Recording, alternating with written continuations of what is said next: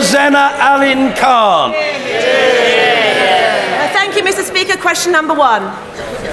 The Prime Minister. Thank you, uh, Mr. Speaker. May I, may I start, Mr. Speaker, by wishing all members and staff a Merry Christmas and a Happy New Year. And I'm sure the whole House will want to join me in sending our warmest Christmas messages and wishes to all our armed forces who are stationed overseas. We, we owe them a great debt of gratitude for the sacrifices that they make on our behalf. Mr. Speaker, this morning I had meetings with ministerial colleagues and others. In addition to my duties in this House, I shall have further such meetings later today. Dr. Rosanna Allen Khan. Thank you, Mr. Speaker. In 2009, the Prime Minister said it was a tragedy that the number of children falling into the poverty cycle was continuing to rise. Every child deserves to have a roof over their head and food on the table. Yet, on her watch, in Wandsworth alone, the number of families forced to survive on food banks is continuing to rise, and two and a half thousand children, yes, children, will wake up homeless on Christmas Day. So, my question is simple. When austerity driven government say enough is enough and put an end to this tragedy? Prime Minister. Uh, thank you, Mr. Speaker. Well, the Honourable Lady should note that, in fact, this government has lifted hundreds of thousands of children out of absolute poverty. But, but I think it's important. It's important for all those who have heard her question to be aware of this. She talks of two and a half thousand children in Wandsworth waking up homeless on Christmas Day. Anybody hearing that will assume that what that means is that two and a half thousand children will be sleeping on our streets. It does not. It does not mean that. It is. Order, Uh, order, uh, order, honourable, order, honourable and right honourable members are accustomed to these exchanges taking somewhat longer. So be it. The questions will be heard, and the answers from the Prime Minister will be heard.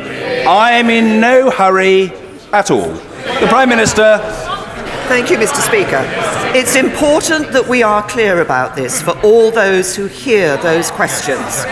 Because, as we all know, families with children who are accepted as, as homeless will be provided with accommodation. And, and, and I would also, I would also point out, I would also point out to honourable members opposite that statutory homelessness is lower now than it was for most of the period of the last Labour government. Sir Paul Beresford. Thank you, Mr. Speaker. If I could draw my right honourable friend away from Brexit, which is about to crop up, I suspect, I believe it's common knowledge that the Conservative Party is the party that strives to protect our green belt. It was therefore a shock to me and a vast number of my constituents in the Guildford wards of Mole Valley when Guildford Council submitted their draft local plan. The council are seeking to build 57% of the houses in their plan on Greenbelt. Would my right honourable friend agree that local authorities should focus their imaginations on developing buildings of sufficient height, density and imagination on brownfield sites, not Greenbelt? Well, Prime Minister. my Right honourable friend is right to raise this issue on behalf of his constituents. And as he will know, a local authority may only alter a greenbelt boundary in exceptional circumstances. In our housing white paper, we were very clear that this means when they've examined fully all other reasonable options for meeting identified development needs. And of course, that includes looking at brownfield sites and building on brownfield sites. Uh, in the case of Guildford, I understand the local plan has been submitted for examination earlier this month. And of course, it will be examined by an independent inspector for soundness in due course. Uh, but I can assure my uh, right honourable friend that he's absolutely right that we want to ensure that Greenbelt is protected. Jeremy Corbyn. Thank you, Mr. Speaker. Could I take this opportunity to wish you, all members of the House, all our public servants and all of our armed forces a very happy Christmas and all the best wishes for 2018. And could I pay tribute, Mr. Speaker, to our very hard-working National Health Service staff, many of whom, unlike us, won't get a break this Christmas. Is the Prime Minister satisfied that the National Health Service has the resources it needs this winter? Prime Minister. First of all, can I join the Right Honourable Gentleman? He refers to those NHS staff who will be working very hard this Christmas and who won't get a break at Christmas. Of course, it's not only our NHS staff who will be working hard this Christmas, it's also our emergency services and many others who, uh, who go to work on Christmas Day so others can enjoy their Christmas Day, and we thank all of them. He asks about preparations for uh, winter. I can say to him the Health Service has prepared more extensively for this winter than ever before. These plans are helping to ensure safe, timely care for patients. As it happens, those aren't my words, they're the words of the chief executive of NHS providers. Jeremy Corbyn! Well, Mr. Speaker, Sir Simon Stevens did say the NHS needs four billion next year just to stand still, and the reality is the government has given the NHS less than half of what he asked for. Mr. Speaker, the Prime Minister talks about uh, the money the NHS needs, but in the 50,000 people were left waiting on trolleys in hospital corridors last month. Last week, more ambulances were diverted to other hospitals because of A&E pressures. 12,000 patients were kept waiting in the back of an ambulance because there was no room at the A&E. So ask the Prime Minister again. Has the NHS got the resources it needs this winter to deal with this crisis? Prime Minister.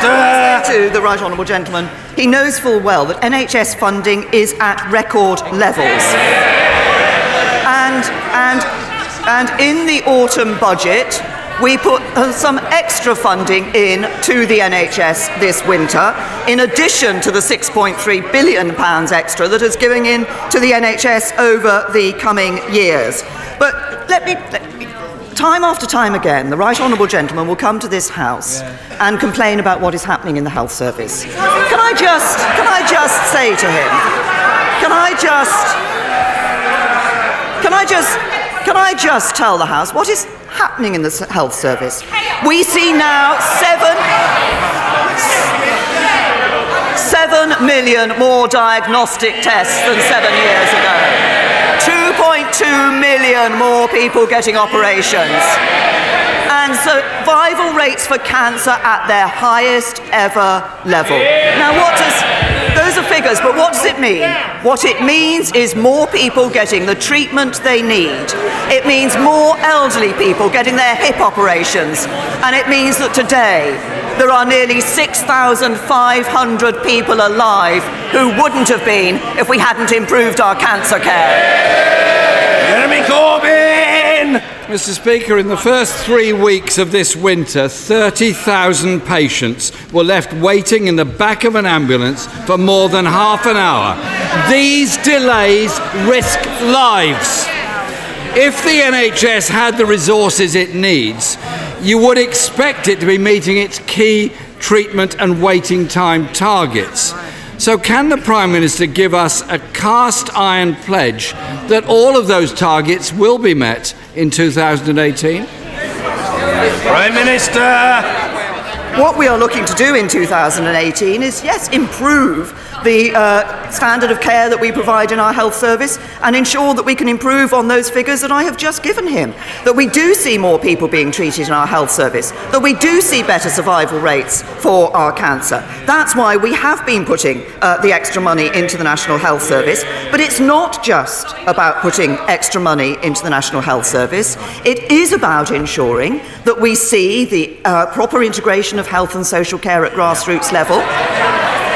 That's what, that's what the STPs are about in many areas, opposed by the Labour Party. It is, it is why we've lifted the cap so we see more nurse training places, opposed by the Labour Party. This is about ensuring that we have uh, the staff and the capability in our NHS to deliver the, worst, wor- the first class, world class service that our NHS is. We should be proud of our NHS. We are, and we're going to make it even better. Jeremy Corbyn!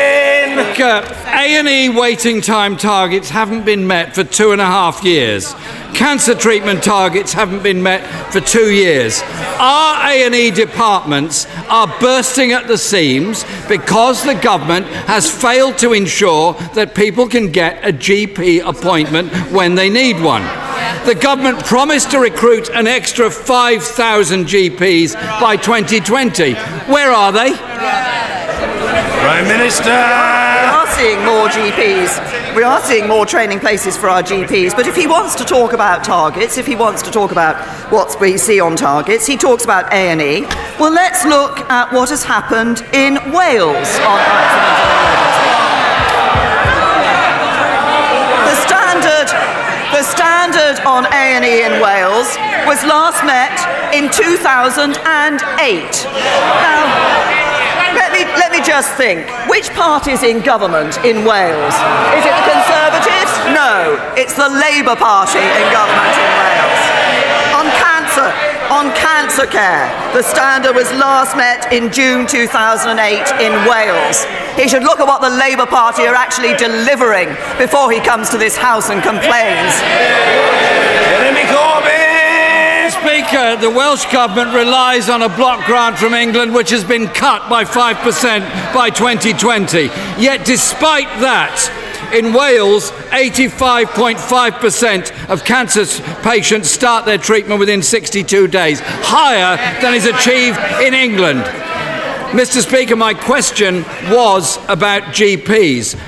Perhaps the Prime Minister is not aware there are a thousand less GPs than there were the day she became Prime Minister. It's not only the G- lack of GPs. Another issue, Mr. Speaker, that's driving people into A&Es are the six billion cuts made to social care budgets. 2.3 million older people have unmet care needs. Does the Prime Minister regret, and the Chancellor is sitting absolutely next to her, that he didn't put one penny in his budget for social care? Minister! We have put £2 billion extra money into social care. We did that in the spring budget. But he started his, his question, he started his question uh, by referencing the record of the last Labour government on health. Well, you know, the last, the last Labour government's record on health, their NHS legacy was described as a mess. We're clearing that up. We're putting more money into the NHS. But who was it who described who was it who described Labour's NHS legacy as a mess? It was the right honourable gentleman.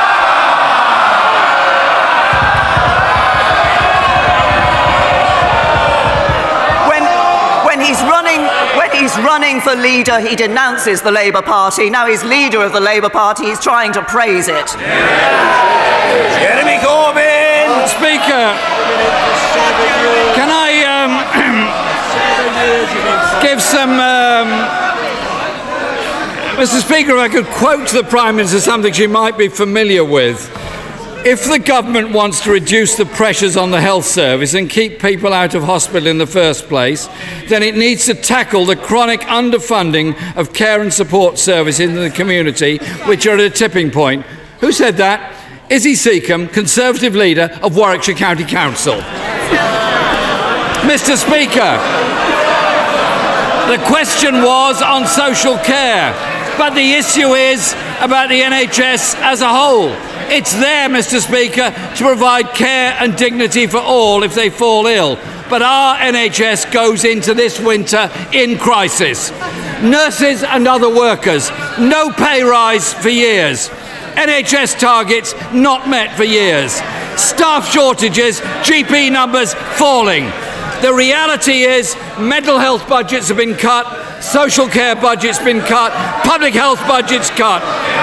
The Prime Minister today has shown just how out of touch he is.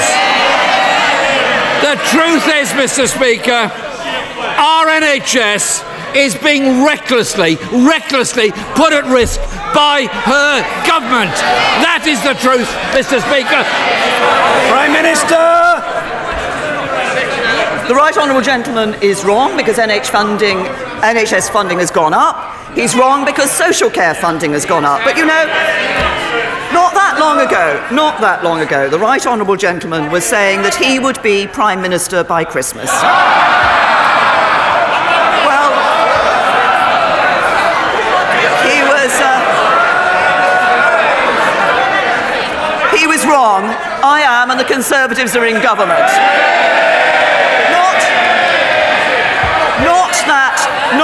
That long ago, he said we wouldn't deliver on phase one of the Brexit negotiations.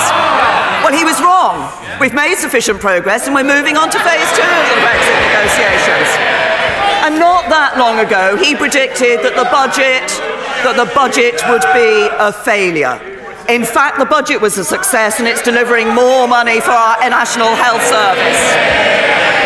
Labour, wrong, wrong, wrong. Conservatives in government delivering on Brexit, a budget for homes and the health service, Conservatives delivering a Britain fit for the future. Mr. Mark Harper! Mr. Speaker, thank you very much. Um, Gloucestershire, Gloucestershire College is building a brand new campus in my constituency, made possible by millions of pounds of government support. Can I thank the Prime Minister for that investment? And doesn't it show this is a government committed to investing in the skills necessary to make this an economy and a country fit for the future? Prime Minister! Can I, can I uh, say to my right honourable friend that I'm very pleased to welcome the development that is taking place in his constituency, and I'm also uh, pleased to agree with him, and I know he uh, believes very strongly in this, the importance of skills and training for the future. And that is a good commitment of this government. It's more important than ever that people in this country are developing the skills they need to get the highly skilled, well paid jobs of the future. That's what we're doing with our money into technical education, and the college in his constituency will play an important part in that. Ian Blackford! Thank you, Mr. Speaker, and can I take this opportunity to wish yourself, all members, staff, our, of course, our armed forces personnel and emergency personnel, a Merry Christmas and a good New Year when it comes. Can we also, I'm sure, wish for a peaceful election tomorrow in Catalonia? Mr. Speaker, in 2013, the then Chancellor of the Exchequer, George Osborne, when reflecting on his position in representing the majority interest in the Royal Bank of Scotland, on the departure of the then Chief Executive of the Royal Bank of Scotland, said, Of course, my consent and approval was sought. Was the government right to intervene in the departure of the Chief Executive of Royal Bank of Scotland? Prime Minister! I say to the, uh, the right honourable gentleman that obviously decisions have been taken in the past in relation to Royal Bank of Scotland. The key decision was taken at the time of the financial crisis in relation to the support that the government provided to the Royal Bank of Scotland. Uh, if he's going to raise uh, branch closures as he did last week, I'm afraid I have to tell him that he'll get the same answer as he got last week. This is a commercial de- decision for Royal Bank of Scotland, but government does ensure through the, uh, the protocol that is in place, through the work that's been done with the Post Office to provide extra services, that services are available for people. Ian Blackford! Mr. Speaker, it's supposed to be Prime Minister's questions. The Prime Minister is supposed to at least try and answer the question. If it was right in 2013 for the Chancellor of the Exchequer to intervene on the departure of the Chief Executive Officer, then of course it's quite right that the government takes its responsibilities when the last 13 branches in town are going to be closed in Scotland. Prime Minister, show some leadership. Stand up for our communities. Bring Ross McEwen into, into 10 Downing Street and tell him that you're going to stand up for the national interest and stop these bank closures. Prime Minister! the uh, right honourable gentleman that the decision on individual bank branches is, of course, an operational decision for the bank. But he talks, he talks about standing up. He talks about standing up for communities and standing up for people across Scotland. I have to say to him that's a bit rich, coming from an SNP which, in government in Scotland, is going to increase taxes for 1.2 million Scots. con- the Conservative government is reducing tax for 2.4 million Scots. There's only one clear message to people in Scotland Conservatives back you, SNP tax you. Order! I wish the honourable member for Filton and Bradley Stoke and his honourable friend, the member for Morley and Outwood, all the best for their wedding on Friday of this week, which I look forward to attending. Jack Lopresti.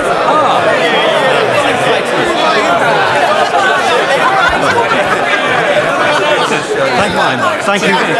Thank you very much, Mr. Speaker. I look forward to seeing you there. now, I am sure that the Prime Minister agrees with me that defence of the realm and the protection of our people is the first duty of government. But would she further agree with me that any future government which failed to support our armed forces, which wanted to abolish our nuclear deterrent, and which sympathised with terrorists would endanger our security, as well as placing hundreds of thousands of jobs at risk up and down the country, as well as 12,000 in my own constituency? Prime Minister. Mr. Speaker, may I join you in congratulating my honourable friend and uh, my honourable friend, the member for Morley and Outwood, on their forthcoming uh, wedding, uh, uh, which unfortunately, because of my travels, I will not be able to attend. But I wish them all the uh, all the very best. But he's raised a very a very important issue, and I absolutely agree with him that defence is the first uh, responsibility of uh, the first duty of government, and that's why we're committed to our NATO pledge to spend at least 2% of GDP on defence every year. It's, we have a 36 billion pound defence budget which will rise to almost £40 billion by 2020-21 and we're spending £178 billion over the next 10 years on equipment. And he's absolutely right. A party like the one opposite which wants to get rid of our nuclear deterrent cut our armed forces and pull out of NATO wouldn't strengthen our defences they would weaken them. Sir Jeffrey Donaldson The Prime Minister will be aware of the strong affection and support for Gibraltar across this House. In light of the guidelines published this morning, will she give a commitment uh, not to enter into agreement with the European Union that excludes Gibraltar from the transitional or implementation arrangements and periods? Well, can I say to the honourable gentleman that we in the EU have been clear that Gibraltar is covered by the withdrawal agreement and our Article 50 exit negotiations. And just to confirm what I said on Monday, our negotiations, as we negotiate this, we'll be negotiating to ensure the relationships are there for Gibraltar as well. We're not going to exclude Gibraltar from our negotiations for either the implementation period or the future agreement. Uh, I can give the honourable gentleman that assurance. Scott Mann. As the Prime, Thank you, Mr. Speaker. As the Prime Minister will be aware, dairy is very important for growing children and as part of a healthy diet. The sector is integral to Great British Food and Drink. As the chairman of the All Party Group for Dairy, will she support our campaign next year to rebrand milk, to ask supermarkets to include it as part of their meal deal selections, and as part of a healthy diet, promote drinking milk in schools? And will she join me this Christmas in raising a glass to our fabulous dairy farmers? Well, uh, I'm, I'm very happy to join my honourable friend in uh, commending the work that our dairy farmers do, and he talks about the importance of dairy. He is, of course, a great advocate for rural issues, and he's right because it's one of the most efficient, innovative, and high quality uh, dairy industries in the, uh, in the EU. Um, on the particular points that he's raised, can I suggest that I'm sure my right honourable friend, the Environment Secretary, will be very happy to discuss those particular points with him. But I join him in recognising the importance of our dairy industry. Ronnie Cowan. Thank you very much. Prime Minister, in eight European countries plus Australia and Canada, they've introduced drug consumption rooms. The result has been a reduction in the spread of HIV, reduction in the spread of hepatitis C, reduction in crime. And it's worth noting that while drug-related deaths in the last four years continue to increase in the UK, there's never been a drug overdose in a supervised drug consumption room. In the interest of public health, will the Prime Minister introduce DCRs in the United Kingdom or if not, we should devolve the relevant powers to the Scottish Parliament so the Scottish Government can go on and do so. Prime Minister. Gentlemen, first of all, as I'm sure he will be aware, the Home Office has recently published the government's updated drug strategy. But I have to say to him that I have a different opinion from some members of this House. There are some members of this House who are very uh, uh, liberal in their approach to the way that drugs should be treated. I'm very clear that we should recognise the damage that drugs do to people's lives. Our aim, our aim should be to ensure that people come off drugs, don't go on drugs in the first place, and then people keep clear from drugs. That's what we should focus on. Mims Davies. Thank you, Mr. Speaker, and may I please pay tribute to the Prime Minister for listening so carefully to myself around issues for women's health, particularly around pregnancy, around Primodos, Valproate, and mesh implants, all issues raised to me by my constituents. Like my right honourable friend, they feel very strongly about tackling female health issues and are very grateful to be heard. Can the Prime Minister then therefore assure me that she will continue to listen so that women do not feel that they are left behind or forgotten when it comes to health equality in this country. Minister! No, I was very happy to meet my honourable friend to discuss these issues uh, and in, indeed uh, to meet other uh, right honourable and honourable friends to, to talk about this. These are important issues. These are issues that have had a real impact on women's lives.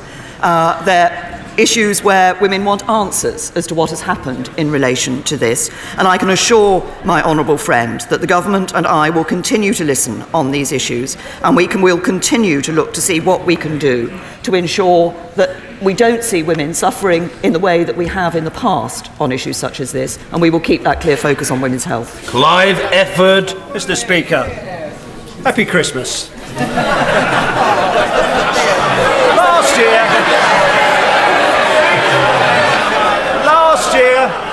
The Prime Minister told the Radio Times that on Christmas Day she likes to prepare and, and cook her own goose. you know what's coming. In the spirit of Christmas, can I suggest to her that, that in order to extract the maximum pleasure from the messy job of stuffing her goose, that she names it either Michael or Boris? Prime Minister!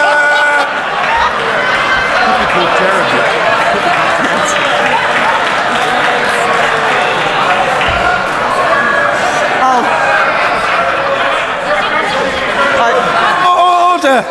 I, I, I'm sure the Prime Minister's got better taste than that. The Prime Minister. Uh, can I say to the honourable gentleman, I think I'll be having to resist the temptation to call the goose Jeremy.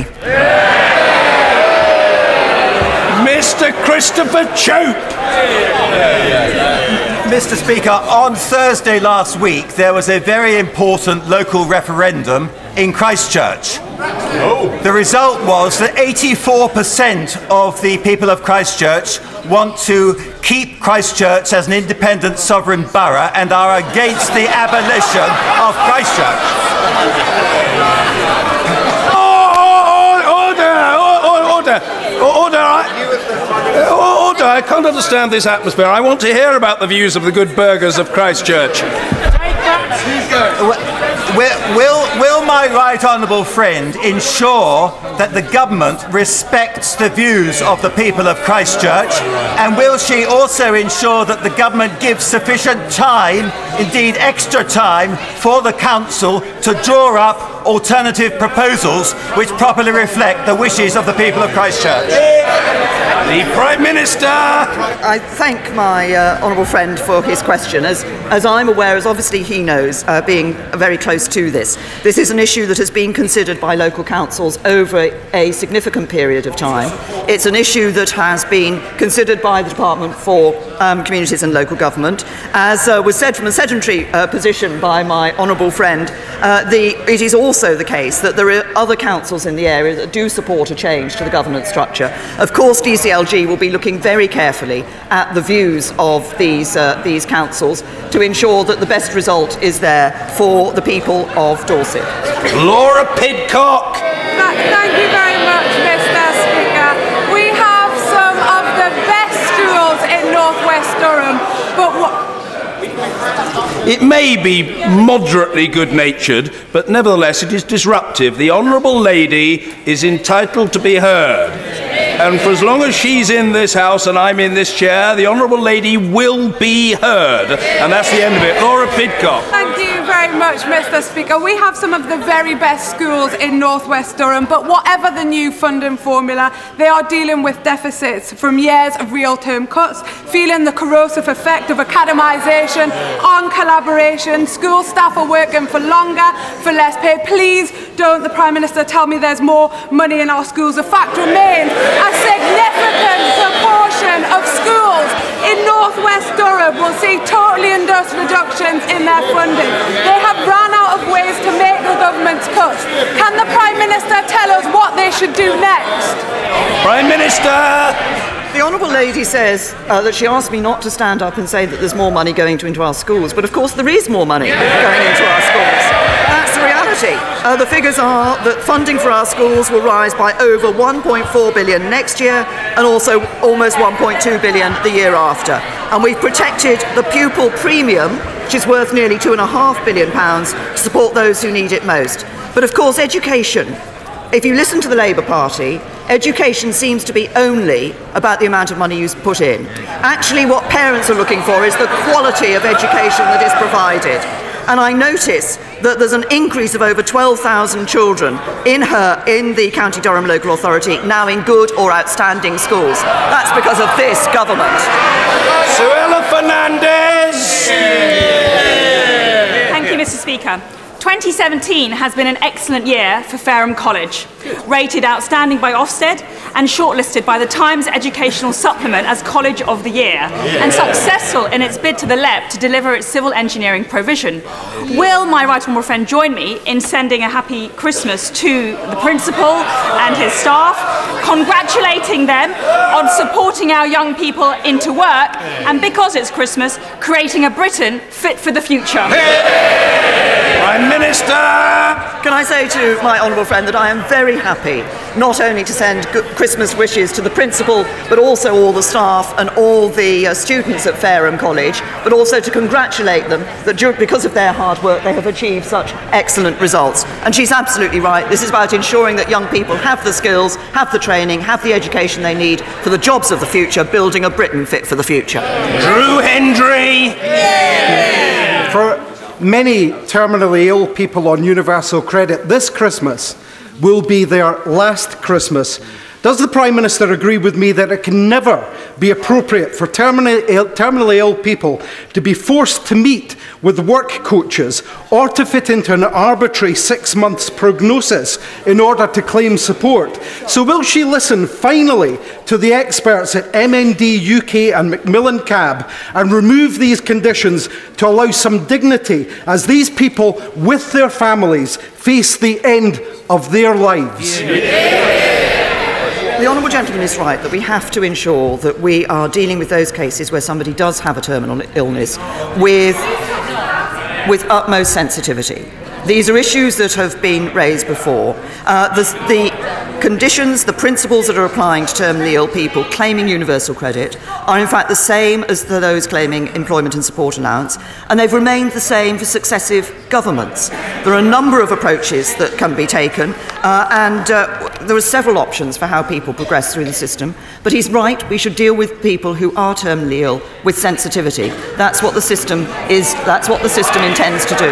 Nigel Evans. Thank you, uh, Mr. Speaker.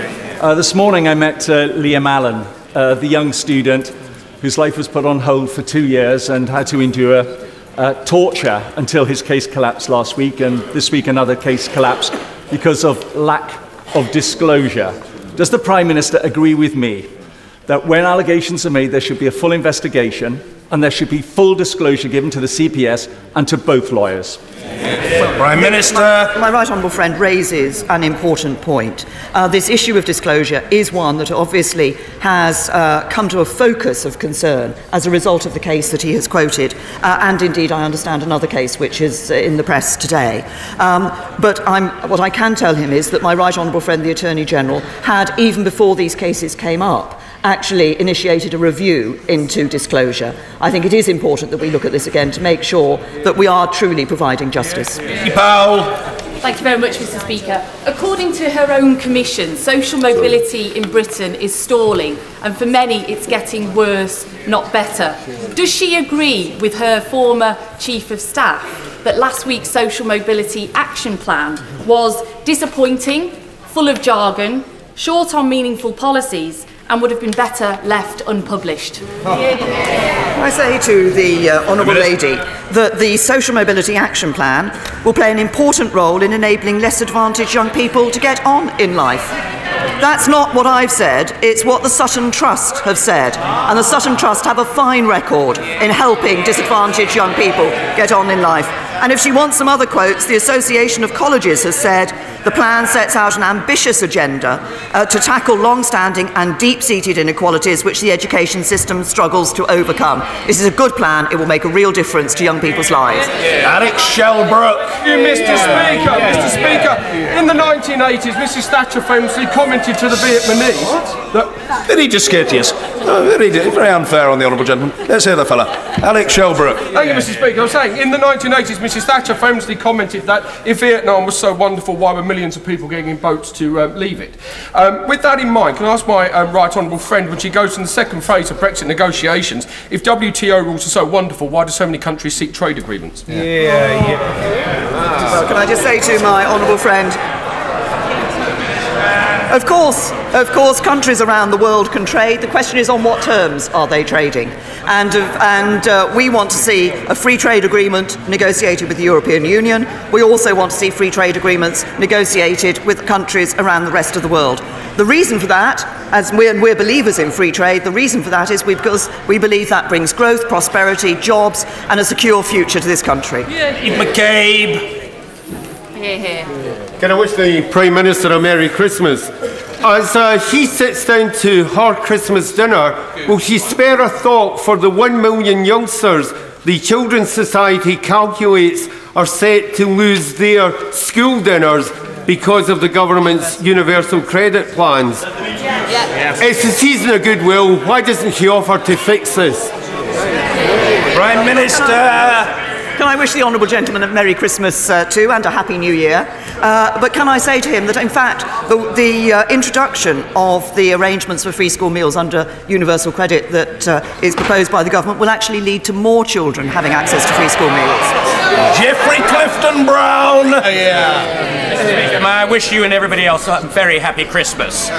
Given uh, Michel Barnier's claim that UK banks will lose their passporting rights post Brexit, as opposed to the Bank of England's statement that EU banks will be able to continue to operate here, does this not vindicate my right honourable friend's principled and strong stance in negotiating reciprocity for EU and UK citizens? Prime Minister. I say to my honourable friend that we value the important role that the City of London plays, not just as a financial centre for Europe, but actually a financial centre for the world.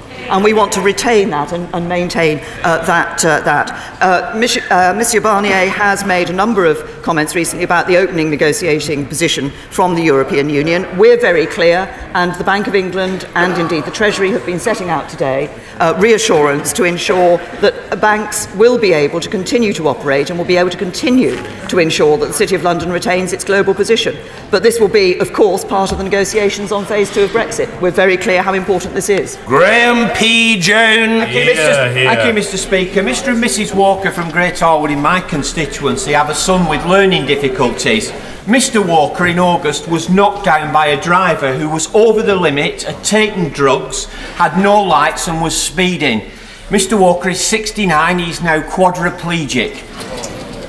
He's not entitled to PIP, he cannot access Motability, and he and Mrs. Walker are now paying £400 per calendar month for a hire car. I wrote to the DWP about this case on the 21st of November and have not heard a reply. Isn't it shocking that this country and this government can't look after the elderly and the disabled? And I would ask that the Prime Minister looks into this case urgently. Prime Minister. Can I first of all uh, give uh, our best wishes to Mr. Walker and his family, and how sorry we are to hear of what has befallen him. Uh, and uh, I, he references a letter that's been made to the DWP. I will ensure that that his case is investigated and he received a res- receives a response. Chris Green. Thank you, Mr. Speaker. Would my right honourable friend join me in praising the work of Fortalice, who provided domestic abuse support in Bolton for 40 years? Will she consider, under the current reforms, the benefits of a new funding structure for domestic review, uh, abuse refuges separate from the supported housing sector so refuges can continue to deliver their specialist support. Prime Minister. I thank my honourable friend for raising the question of refugees, but also I'm very happy to join him in praising the work of Fortalice and services like it across the, across the country. He mentions the reforms that we're putting in place, and indeed that is because at the moment we feel the system isn't responsive to the needs of vulnerable uh, women in local areas, and that's why we want to put the funding in the hands of local authorities, but bring in new oversight to uh, make sure we're delivering the right support for the right people. It's trying to ensure we're focusing the support on those who need it and that this is a system that is more responsive to the needs of vulnerable women. Bill Esterson. Yeah, yeah. The inappropriate treatment of smaller businesses by the Royal Bank of Scotland destroyed businesses, ripped families apart, and saw people take their own lives. RBS is owned by the government. So, will the Prime Minister set up the full independent inquiry which is needed to deliver justice for the victims? Yes.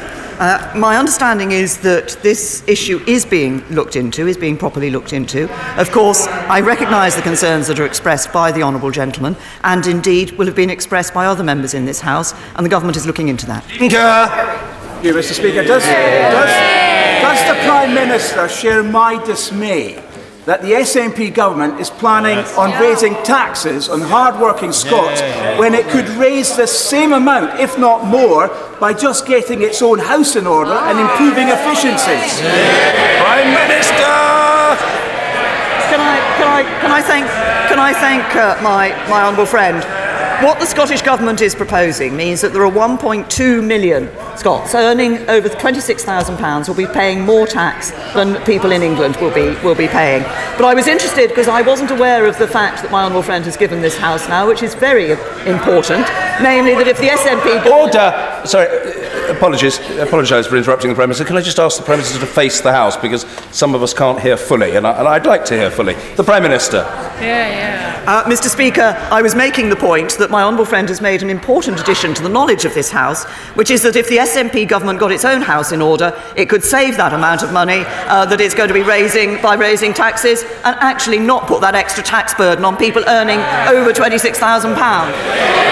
Mr. Nigel Dodds. Thank you, Mr. Speaker. Uh, in light of some of the very in light of some of the very loose, inaccurate, and misrepresentative language coming from politicians who should know better outside Northern Ireland, would you take the opportunity to repeat to this House and to the public in Northern Ireland, both sides of the community, the well established three stranded approach to Northern Ireland, which makes it clear that the internal arrangements and decisions on Northern Ireland are a matter for the United Kingdom government and the parties in Northern Ireland?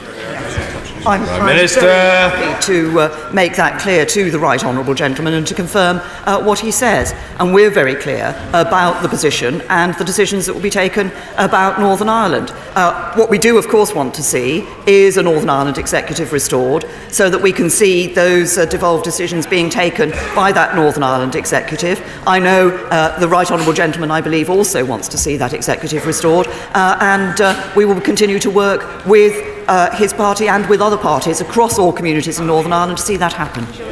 Dr. Julian Lewis. As one of the signatories to Amendment 400 to the EU withdrawal bill, may I seek an assurance from the Prime Minister that its provisions to change the date of our leaving the EU will be invoked only, if at all, under extremely exceptional circumstances and only for a very short period. Well, I'm, Prime I'm Minister. very happy to give my honourable friend and others that reassurance. We're very clear. We will be leaving the EU on the 29th of March 2019 at 11 pm. Um, the bill that is going through, though, does not determine that the UK leaves the EU. That's part of the Article 50 process, and it's a matter of international law. And it's important, I think, that we have the same position legally as the European Union, and that's why we've accepted the amendment from my right honourable friend, the member for West Dorset. But I can assure my honourable friend and the House we would only use this power in exceptional circumstances for the shortest possible time, and an affirmative motion would be brought to the House. Rosie Cooper. Thank you, Mr. Speaker. The Government, Department of Justice, NHS England, and Lancashire Care Foundation Trust should be thoroughly ashamed of their part in the national disgrace, which is HMP Liverpool. Could the Prime Minister assure this House, this whole House, that those responsible for the deplorable conditions, the lack of care and harm which led to suicides of some prisoners and has this harm which has been caused to both staff and prisoners tho- those people will be held to account and proper disciplinary action taken and they not be allowed to move simply move to other jobs we need accountability for this tragedy Minister. The Honourable Lady, that of course, as I understand it, as my right honourable friend the Justice Secretary said yesterday, he expects this report on HMP Liverpool to be published early in the new year. Um, but a number of actions have been taken, as I understand it, including changes to prison management. Um, overall, of course, we're increasing frontline staff in our prisons by putting more money into that, and we're increasing the support available to vulnerable offenders, especially during the first 24 hours of custody. And we've also invested more in mental health awareness training for prison officers. Um, but of course, uh, my right honourable friend, the Justice Secretary, will look carefully at this report when it is published. On Baron. Why, I don't know. Let him go. I, I, I, I'm sorry if I was keeping the honourable gentleman awake, or he had some other pressing business. I want to hear the fella, John Baron. And a, and a Merry Christmas to you, Mr. Speaker, as well. um, the Prime Minister has just uh, given an assurance that Amendment 400 would indeed be uh, only used in extremis and for a very short period of time. Could I press it to be any more specific than that? Are we talking when we talk about if it's used, the powers are used at all? Would it only, could she assure the House it would only be used for a matter of weeks or months at the maximum, a couple of months, and no longer? Because it, there is a concern that it could be indefinitely extend our stay within the EU. Well, uh, can I, can I uh, thank my honourable friend for seeking further clarification on this, uh, on this particular point? Can I just start by saying, as I did to um, my uh, honourable friend, the member for New Forest, that actually we are going to leave on the 29th of March 2019. That is what we are working to. Um, but we do want to ensure that we have the same legal position as the European Union, and that is why uh, Amendment 400. Uh, tabled by my right honourable friend, the member for West Dorset, has been accepted. But I can assure my honourable friend that we are talking, if it were the case that this would be used, it would only be in extremely exceptional circumstances, and it would be for the shortest possible time. We are not, we are not talking about extensions. Order! Or, or, or, order! Order! We would hear better if the Prime Minister faced the House, but we would also hear better if members didn't keep wittering from a sedentary position. New Year's resolution and an end to sedentary chuntering, wittering, and hollering. The Prime Minister. Mr. Speaker, I apologise for not uh, uh, uh, facing the uh, opposition on this. Uh, I was hoping to ensure that my honourable friend actually heard the response that I was giving, and I can assure him that we are talking about the shortest possible time for this, should it be used. But I'm clear we're leaving the European Union on the 29th of March 2019. Who Reeves! Thank you, Mr. Speaker. Last Friday, Jo Cox's sister Kim, the Honourable Member for South Ribble and I, published the Jo Cox Loneliness Commission Manifesto. Will the Prime Minister join us in urging everybody over Christmas to look out for neighbours, family, and friends who are struggling with the pain of loneliness? And will government play its part by ta- uh, publishing a strategy for loneliness and responding fully early in the new year to our recommendations? Prime Minister. Well, can I say to the Honourable Lady, I know that she has worked extremely hard on this issue together with my Honourable friend, the member for South Ribble, and this is an important issue, and I think we are getting more and more awareness of the impact of loneliness uh, on, uh, on people, and I think we all recognise that social isolation is, uh, is an issue. It is of importance to the government. We are looking at a number of things that we can do to help reducing loneliness, but it's not, of course, just what government can do. It is about, as she says, about what communities can do, what neighbours can do, uh, and I'm pleased to say that, for example, in my own constituency of Maidenhead, the churches together on Christmas Day bring elderly people who would otherwise be on their own together for a community lunch. So, just one small example of what we can all do in our communities to help to overcome the problem of loneliness. It's very welcome that the Prime Minister is taking personal charge of building the homes that this country needs, which is such an important social justice issue for the future of our country. How does the Prime Minister see us doing this at the scale and at the speed which is necessary? Prime Minister! My honourable friend is right that we do need to build more homes and we do need to build them uh, at uh, scale. I'm pleased to say that last year we saw 217,000 new homes built. This means that we have seen a record, a, a, a level of house building that, apart from one year, I think, hasn't been seen over the last 30 years. But we need to go further. That's why we've proposed a number of changes, both in support for affordable housing, support for councils, support uh, for people helping to get their, their, their foot on the housing ladder, but also uh, working with local authorities in a number of ways to ensure that land is released and we do see uh, builders building out the planning permissions that they have. Finally, Tim Farron. Thank you, Mr. Speaker. Uh, thank you. That, he, that is not a very seasonal response from the honourable gentleman from Sefton, from a sedentary position. I expect better of the honourable gentleman.